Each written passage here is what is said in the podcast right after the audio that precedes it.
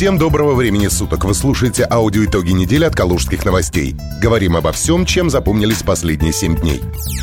После жарких выходных все так надеялись на хорошую погоду, а не на то, что было на самом деле. Погода всю неделю испытывала калужан на прочность, и мы выдержали. Остается вопрос, есть ли смысл сидеть в ожидании жаркого бархатного августа и бабьего лета. Пока неизвестно. Теперь коротко о том, что произошло на неделе по порядку. 23 июля в одном из детских лагерей Хабаровска произошла трагедия. В ночном пожаре погибли 4 ребенка. После этого МЧС проверила 19 калужских детских лагерей. По результатам проверок установлено, что все лагеря оборудованы системами автоматической пожарной сигнализации с выводом сигнала на пульт 01. Конструктивное состояние зданий соответствует нормативным требованиям. Кроме того, все детские лагеря находятся в зоне прикрытия Федеральной противопожарной службы и добровольных пожарных дружин. Об этом сообщили в ведомстве. Однако оказалось, что сотрудники МЧС выявили 108 нарушений требований пожарной безопасности. На данный момент, уверяют в ведомстве, они устранены. Также в лагерях были проведены инструктажи с лицами, ответственными за пожарную безопасность и персоналом учреждений, а также пожарно-тактические учения. Большое внимание при проведении данных мероприятий уделили обучению детей действиям в случае возникновения пожара и других чрезвычайных ситуаций, сообщает пресс-служба МЧС. Градоначальник Дмитрий Разумовский поделился итогами поездки по муниципалитетам региона. Познавательный тур он совершил благодаря главе региона Анатолию Артамонову. Безусловно, в районных центрах кое-что сделано неплохо. Это шокировало калужского мэра. В своем телеграм-канале он написал следующее. Цитата. Много интересного представили соседние муниципалитеты. Понравились идею по озеленению города Медыни, элементы благоустройства, детские городки и ландшафтный дизайн в зонах жилой застройки в Обнинске, цветочное оформление общественных пространств в Ворсино и Жиздре. Заинтересовал опыт кронирования деревьев в парке Кузьминичи и Бетлицы, благоустройство парков в Спас-Деменске и многое другое.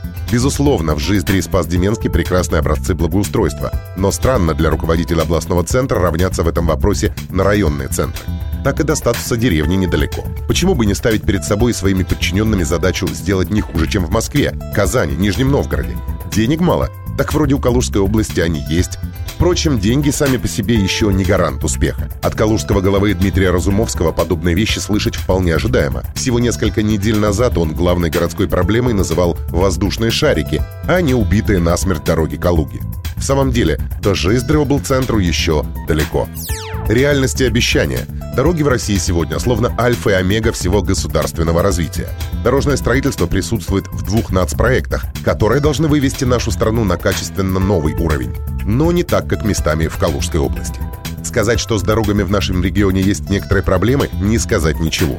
Более-менее сносно дела обстоят только с трассами федерального значения. А вот с дорогами регионального и местного значения, которые финансируются, соответственно, из региональных и местных бюджетов, все уж совсем печально.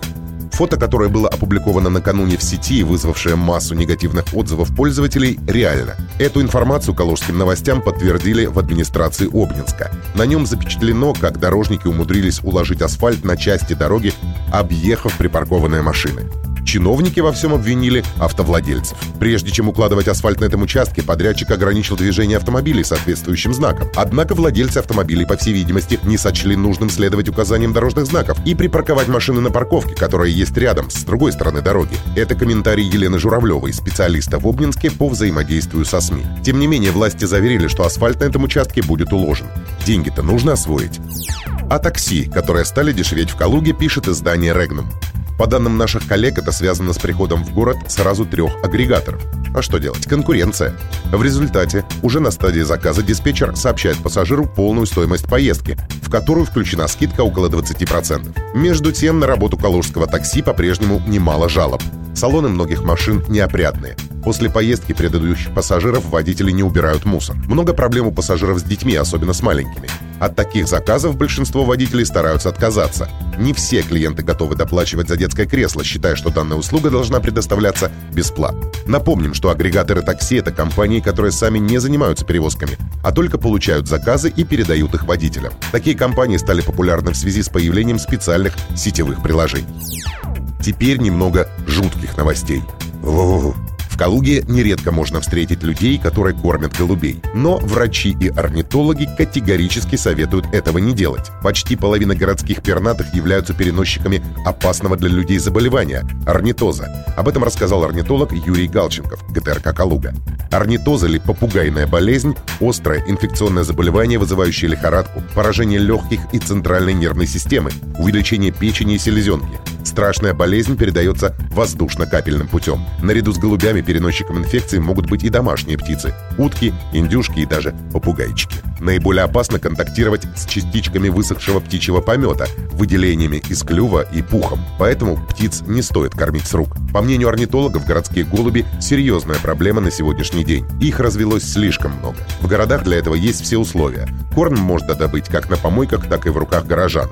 Гнездятся птицы на теплых чердаках многоэтажек. Кроме того, в городах не обитают ястребы и соколы, естественные враги голубей. Что же, следующая неделя будет не менее бурной, а пока всем хороших выходных. Читайте нас по адресу kaluganews.ru и слушайте каждую пятницу в аудиоподкасте «Калужских новостей».